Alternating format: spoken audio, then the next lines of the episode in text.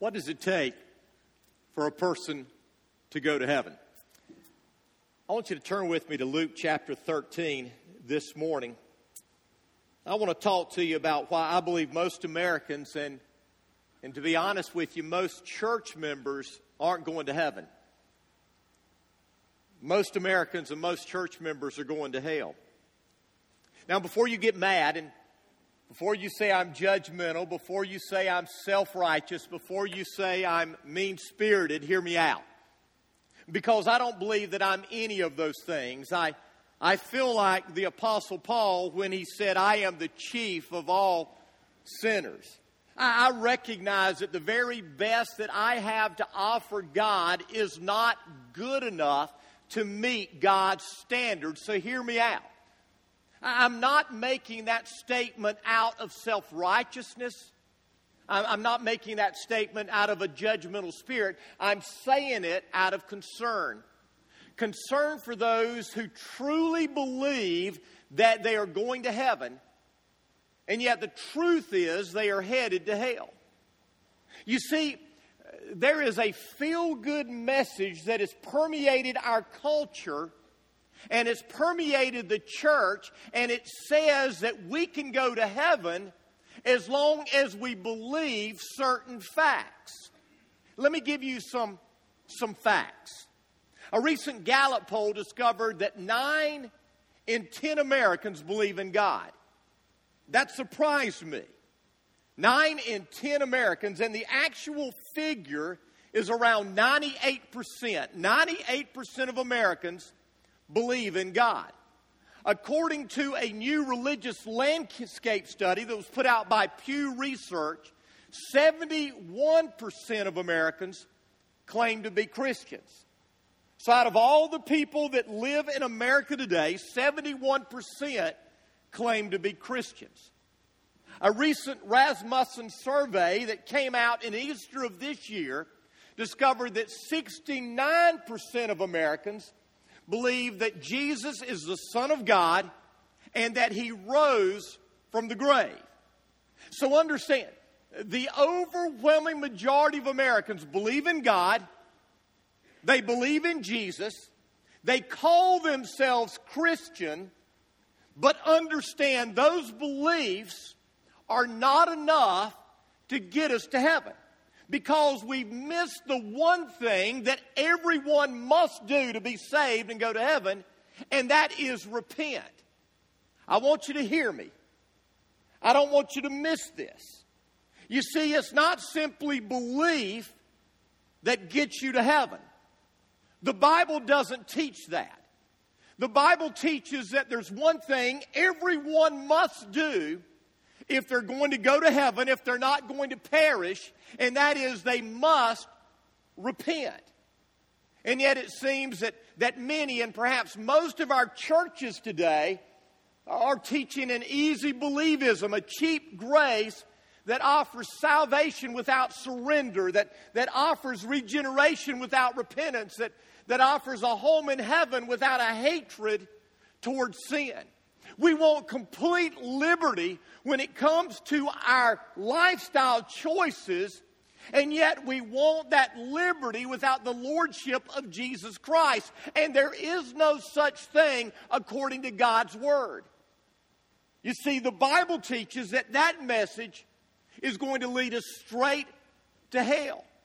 That's why there are going to be many people who, who stand before the judgment of God one day thinking they're going to go to heaven, and God's going to say, Depart from me, I never knew you, you worker of iniquity. And I want you to look at, at Luke chapter 13. In light of this partial gospel that is being proclaimed today. In Luke chapter 13, Jesus had been teaching the crowds, and, and chapter 12 tells us that, that there were literally thousands following Jesus, listening to his message at this time.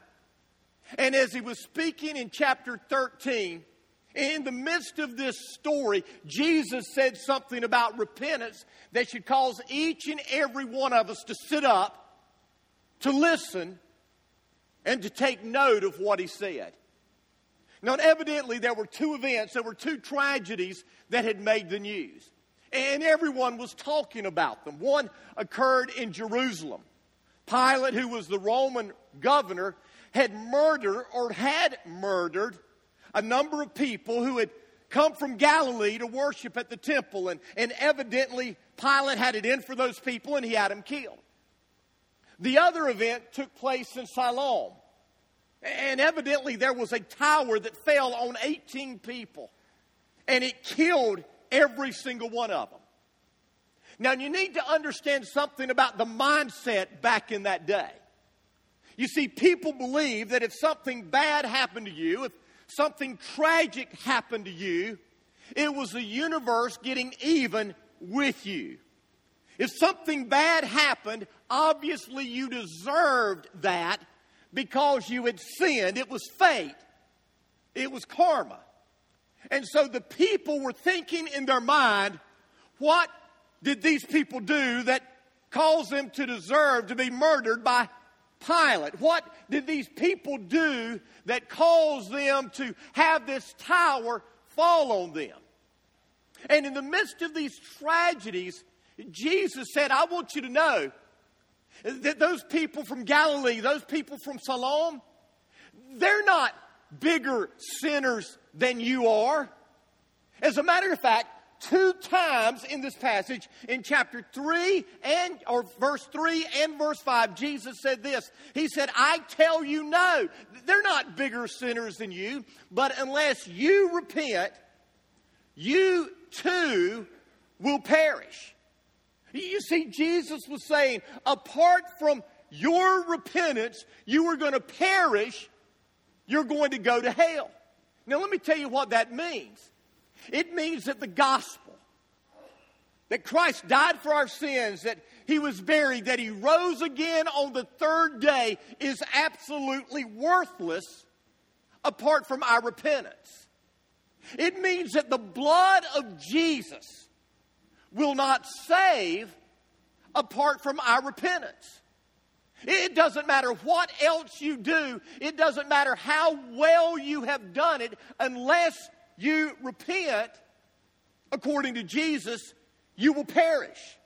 You have no hope of heaven. You will go to hell. Now, I don't know about you, but when I read Jesus saying something like that, that gets my attention. It makes me listen. That is important. Unfortunately, most of our churches aren't teaching repentance today. Most of our churches aren't telling us that, that this thing called repentance is necessary for salvation. So, in light of that, what I want to do is I want to share with you three truths. And my prayer is that God will use these truths to either affirm your salvation or draw you to salvation this morning. I don't want you to leave here without, with questions. I don't want you to leave here with, with doubts. I want you to leave here with the firm assurance that you're saved. And so as you hear these truths, I want you to say, Yes, praise God, I am saved. Or I want you to say, I need to be saved. And at the conclusion of this service this morning, I pray that you will repent and give your heart and life to Jesus. Three truths. Here's the first truth God's holiness demands repentance. I want you to turn with me to Acts 17 in your copy of God's Word. Acts 17. Paul had traveled to Athens Athens was the seat of Greek philosophy and thought. And the Bible says what he saw troubled him. Everywhere he went, everywhere he turned, he saw idols to every imaginable God.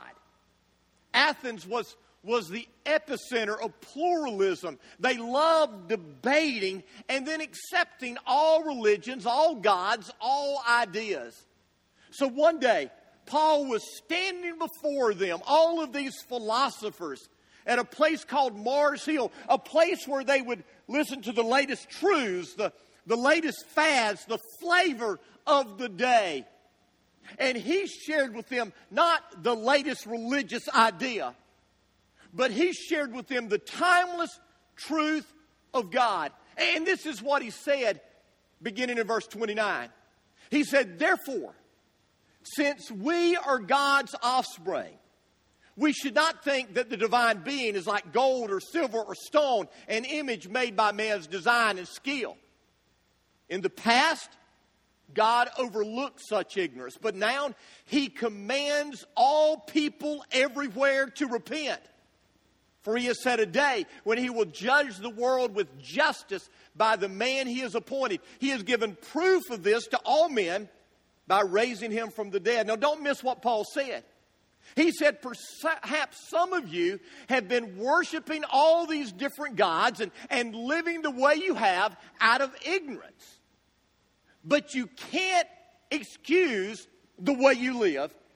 You can't excuse the gods you serve anymore out of ignorance because today, at this place, God is commanding everyone to repent. Because there is coming a day when God is going to judge the world through the man, Jesus Christ, who was raised from the dead. Now let's go back to the beginning for just a moment. You say the beginning of what? the beginning of everything. You see, the Word of God teaches that God, the Almighty God, the Holy God, created man in His own image. He made man His very own children. He created man, Adam, He created woman, Eve, and the Bible says that they were created in His image and they were placed in a beautiful garden paradise, the most beautiful paradise ever created.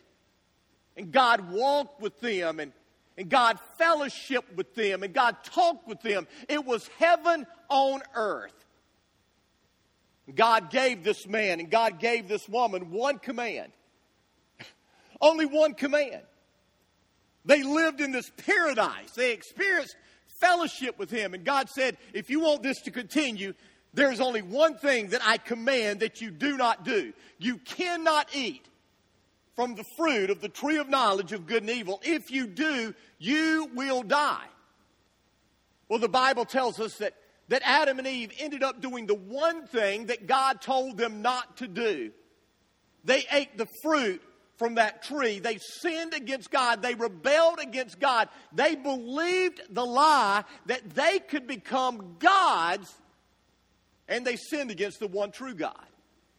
We call that event the fall because that event caused everything to fall from its perfect place. God had created everything perfect. And yet, when man sinned, man rebelled against God's rule, everything in the created, created order failed. And that includes each of us. Now, are we just victims of, of Adam and Eve's rebellion? Are we just victims of Adam and Eve's sin? Absolutely not. Because each and every one of us have joined in their rebellion. When we sin against God, when we break His laws, when we choose our way rather than His way, we are rebelling against Almighty God. We are committing treason, treason against Him, and we are becoming the enemies of God. You see, Sin is not just wrong actions. Sin is not just bad choices. It's not just moral failures or flaws. Sin is rebellion against God's right to rule His creation. It is treason against who God is. And listen, God is a holy God who cannot tolerate or overlook sin and rebellion. And if we are ever going to get right with God, we have to repent. The Bible teaches that from cover to cover. As a matter of fact, the theme of repentance is found over a thousand times in Scripture, a thousand times. Now, we're not even going to look at the Old Testament. I want us to start in the New Testament. I want to start with a man named John the Baptist. The Bible tells, he, tells us he was a prophet. He was sent by God to proclaim the coming of the Messiah, the coming of the Savior. And he came proclaiming one message, and that message was repent. In Matthew 3, it says, In those days, John the Baptist came to the Judean wilderness and began preaching. His message was, Repent of your sins, turn to God, for the kingdom of God is near. Later on in verse 8, it says, Prove the way you live, that you have repented of your sins and turned to God. John told the people that if you want to be prepared for the Messiah, you have to repent, you have to turn from your sin and turn to God. When Jesus came on the scene and began his public ministry, his message was the same. It was a message of repentance. In Matthew 4, verse 17, it says this From that time on, Jesus began to preach Repent, for the kingdom of heaven is near. The very first word that Jesus proclaimed was repent. He was repeating exactly what John the Baptist said. Now, why do you think that is? I believe the reason is because it is the missing link in the gospel message. You see, it is so much easier for you and I to choose to believe facts about God than it is to admit that we have rebelled against God's right to rule our life. And that's what repentance is. I want you to picture with me for a moment a, a loving father who is blessed with a son.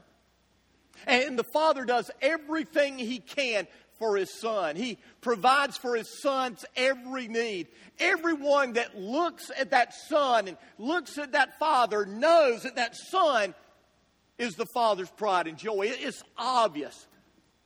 But one day the son comes to the father and says, I don't want you to be my father anymore. I wish you were dead. And the son turns and walks away from his father.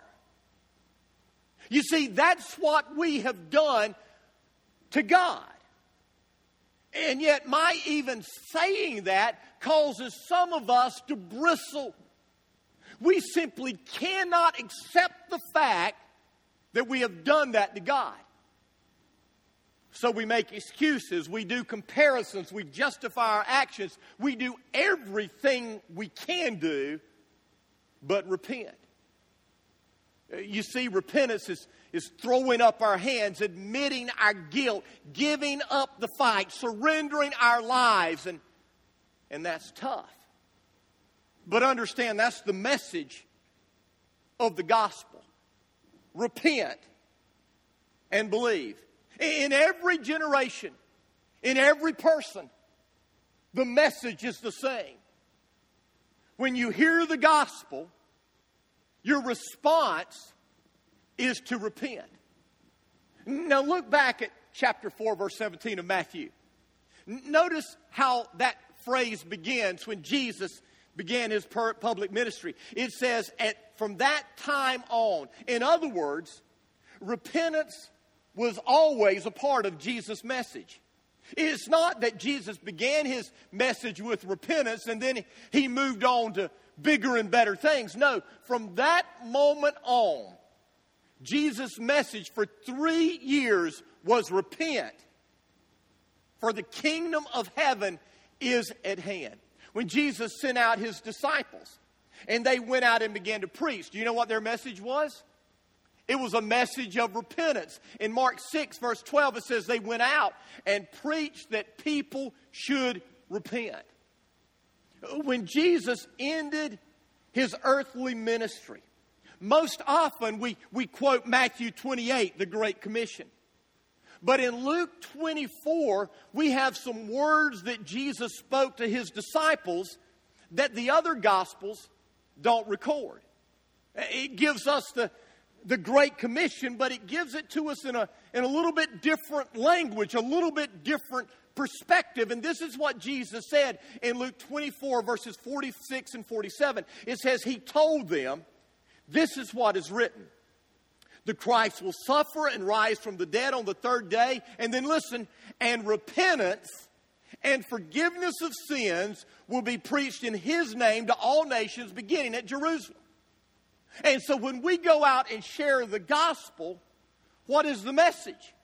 The message is repent so that your sins can be forgiven. And it didn't stop there when Pentecost came and the Holy Spirit came upon the church and, and the crowds were gathered in Jerusalem to celebrate that Jewish festival, and crowds gathered, thousands gathered because of what was taking place in the lives of the disciples, and Peter preached. The Bible says when the people asked, What do we need to do? Peter said, Repent and be baptized. In Acts 3, verse 19, when Peter was at the temple and he began to preach, he said, Repent, turn to God so that your sins can be wiped out. When Paul was at Mars Hill talking to the, to the philosophers of his day, he said, This is the message repent. That's what God commands.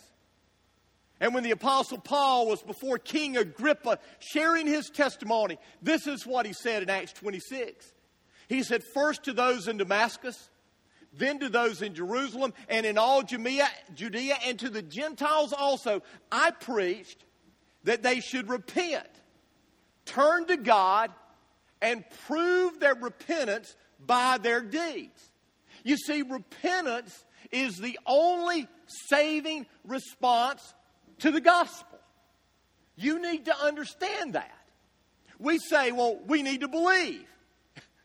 Well, of course, you've got to believe, but the response is to repent. Once we hear the gospel, our response, the only saving response, is to repent. In Acts 2, when Peter preached and they said, What do we need to do? And he said, Repent and be baptized. It says, Those who gladly received the word were baptized. Those who repented were baptized. Repentance is our response to the good news of the gospel. Now, listen, if repentance is that important, we better understand what it is. And I'm convinced that that not only does the church seldom speak about repentance, I'm afraid that many in the church misunderstand repentance. And so the good news is this, and this is the second truth God's Word describes repentance. God's holiness demands repentance. God's Word describes it. Now, the word repentance in, in the Greek Metanoia literally means a change of mind, a change of perspective that results in a change of life. But as we, we look at the number of times that repentance is used, we discover that there are some there are some things that can be used to describe what true repentance really is.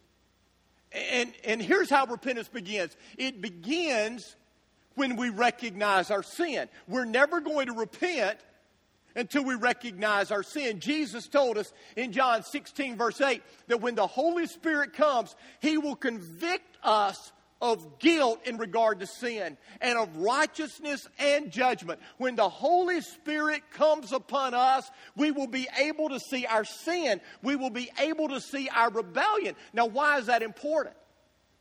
The reason that's important is because most people are blind to their sin. The Bible tells us that the God of this world has blinded the eyes of people so that they cannot see. They don't see who they are sinners, rebels against God. That's why people say, I'm not that bad. They don't see who God is. He's not just a God of mercy, He's a God of justice. He's not just a God of love, He is a God of righteousness.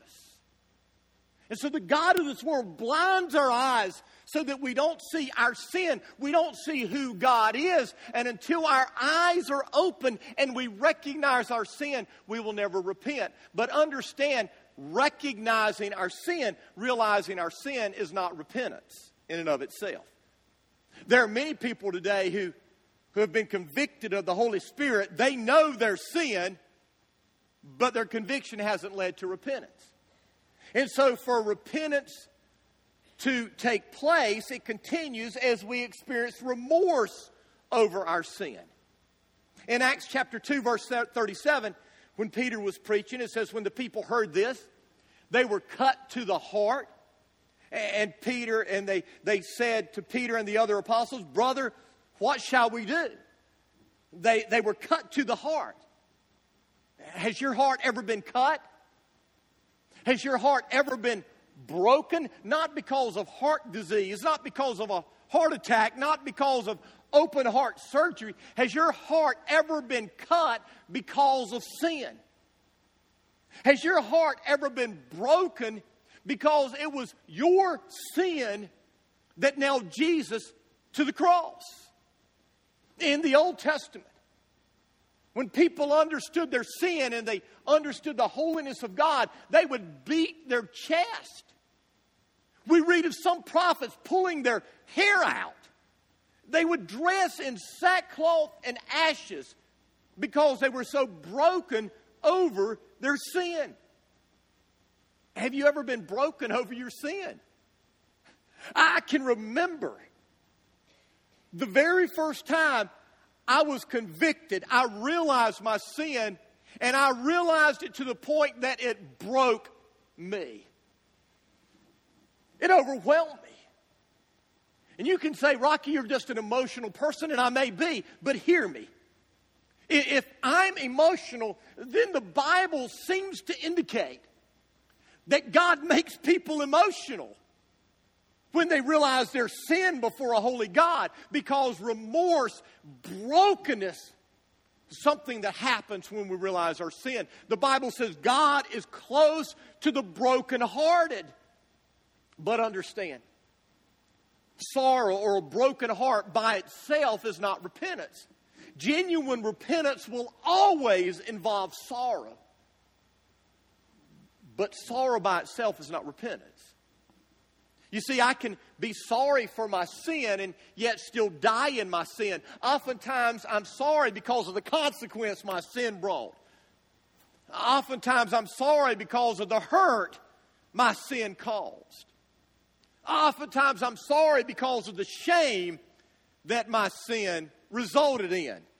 And, and I'm not sorry because my sin is against a holy God, but you see, saving repentance causes us to have sorrow because our sin nailed Jesus to the cross. Hear me. You can be teary eyed, you can be filled with shame and remorse and still die in your sin. I'm convinced that there are going to be many people who stand before the judgment seat of God going, wait, time out, God. I was, I was broken. God's going to say, no, you just had remorse and your remorse didn't lead to repentance. I want you to listen to what it says in 2 Corinthians 7. Paul is speaking, and he says, Now I am happy, not because you were made sorry, but because your sorrow led you to repentance. For you became sorrowful as God intended, and so were not harmed in any way by us. Godly sorrow brings repentance that leads to salvation that leaves no regret. Worldly sorrow brings death. See what this godly sorrow has produced in you? What earnestness? What eagerness to clear yourselves? What indignation? What alarm? What longing? What concern? What readiness to see justice done? And at every point, you have proved yourselves to be innocent in this matter. In other words, their sorrow led them to repentance that led them to a life of no regret because their life was changed. And so repentance begins as I am convicted of my sin. I realize it. Repentance continues as I have remorse for my sin. I, I, I feel sorry for my sin. I am shameful because of my sin, but that in and of itself is not repentance. You see, repentance causes us to hate and to reject our sin. You see, it's not enough to be broken over sin. I've got to have a desire to break free from sin. Did you hear that? It's not enough to be broken over sin, remorse. There's got to be a desire deep within me to break free from my sin. That's what the prophet Ezekiel said. Ezekiel 14. Therefore, say to the house of Israel, This is what the sovereign Lord says repent, turn from your idols, renounce all your detestable practices. In chapter 18, Ezekiel said, Therefore, O house of Israel, I will judge you, each one according to his ways, declares the sovereign Lord. Repent. Turn away from all your offenses, offenses, then sin will not be your downfall. Ezekiel tells us to repent, and, and then he gives us a definition. He says we're to, to turn from our sin, we're to renounce our sin, our idols, and our offenses. We're to renounce these detestable practices. And if we don't, Ezekiel says that our sin will be our downfall. But here's the problem. Here's what I've discovered. We can come to the point where we're convicted of sin.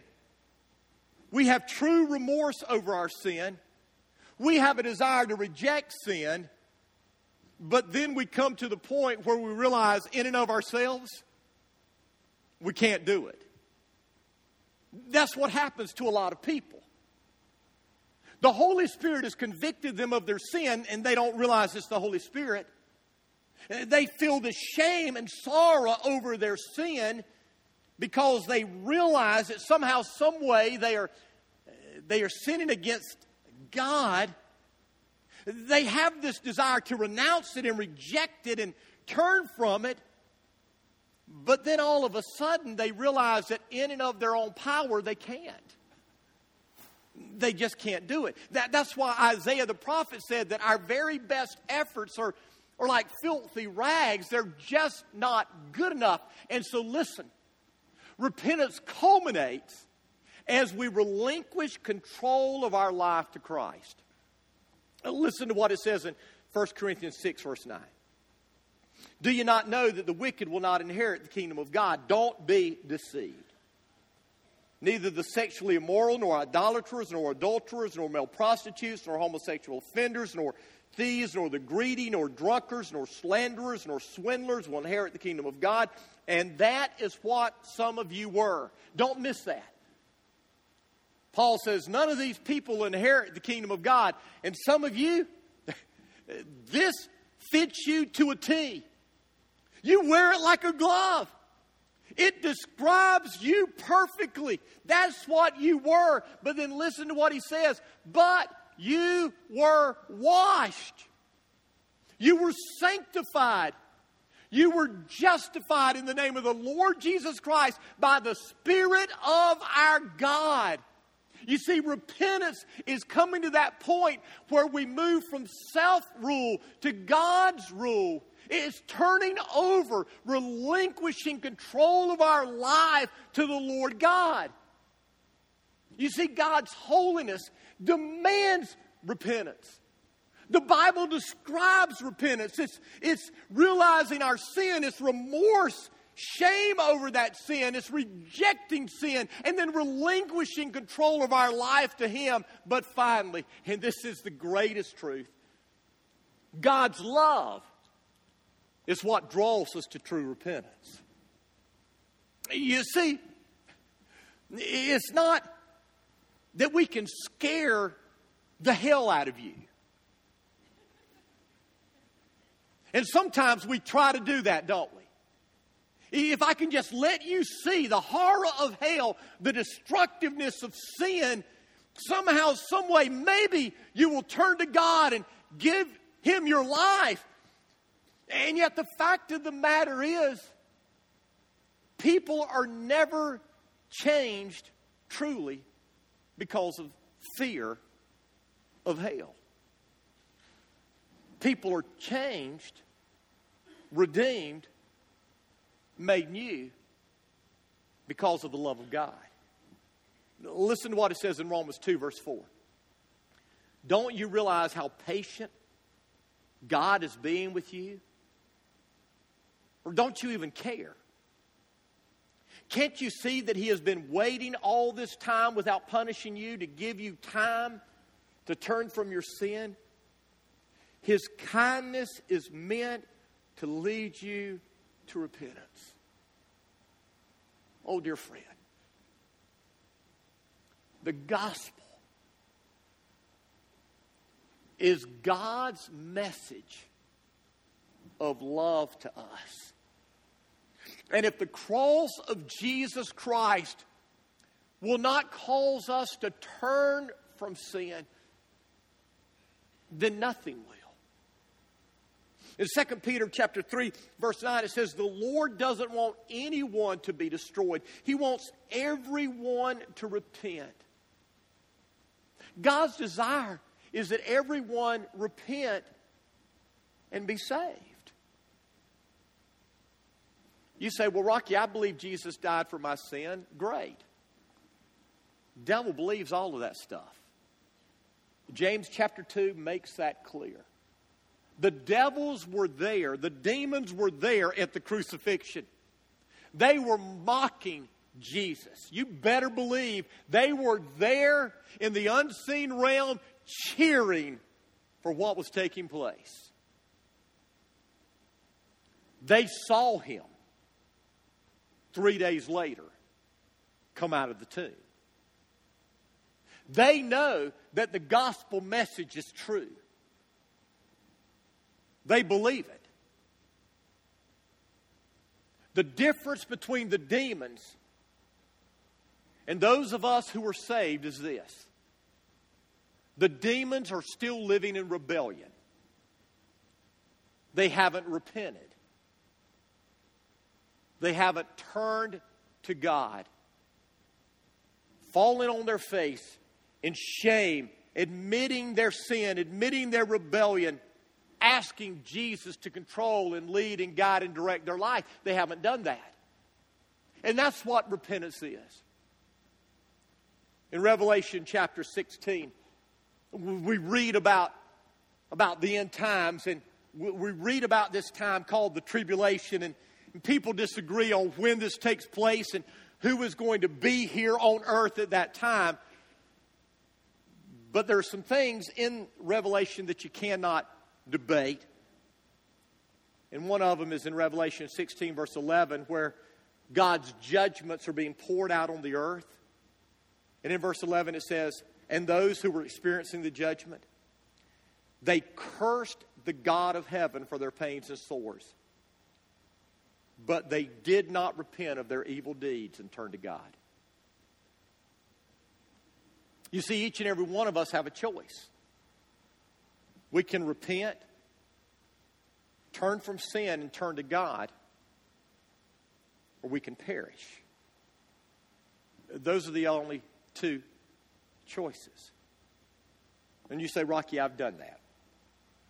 Well, let me just ask you a couple of questions and then we're going to pray. If you're here and you say, Rocky, I've done that, but you're living in sin today, you're living in rebellion.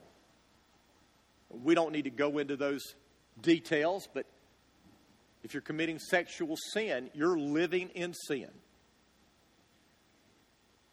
If you are stealing from your employer, if you're stealing from the government, you are living in sin. And we can go on and on and on. And if you're living that way and trying to justify your behavior, you have never repented. You say, Rocky, that's harsh. No. Repentance is turning from sin. It doesn't mean that we'll never struggle. It doesn't mean we'll never fail. It doesn't mean we'll never fall. But it is saying, God, I am turning from sin. I hate it. I am rejecting it. And I want you to rule my life. And it's surrendering to his control. And when we do that, hear me clearly. He changes us from the inside out. He changes our desires. He changes our wishes. He changes our wants. And so have you repented? Because I don't care what you believe about Jesus. If the gospel message hasn't caused you to reject sin, and relinquish control of your life to Jesus, you haven't repented. And you're going to perish. I want you to bow your head with me. Your head bowed and with your eyes closed. If you're here and you're saying, Rocky, I've never done that, I know it. I can, I can play a game. I can, I can answer the right words, but I know in my heart right now that I've never repented. The Holy Spirit is convicting me. I know I need to repent. If that's you, and you're willing to acknowledge your sin before God, then I want to encourage you with a humble heart to pray this prayer. Every head bowed, every eye closed. Pray this prayer. Dear God, please forgive me. I believe the gospel. I believe your son died on the cross for my sins. I believe your son rose from the grave after three days, defeating sin and death. I believe your son died in my place. You love me. In light of the gospel, I'm repenting. I recognize my sin, my self rule. I am so sorry. I don't want to live this way anymore. I am rejecting sin. I'm giving you control of my life. Come in. Take control. I am yours. From this moment on, through your help, by your grace, I will live for you. Thank you for loving me enough to let your son die for me. Thank you for hearing my humble prayer and saving me. Amen.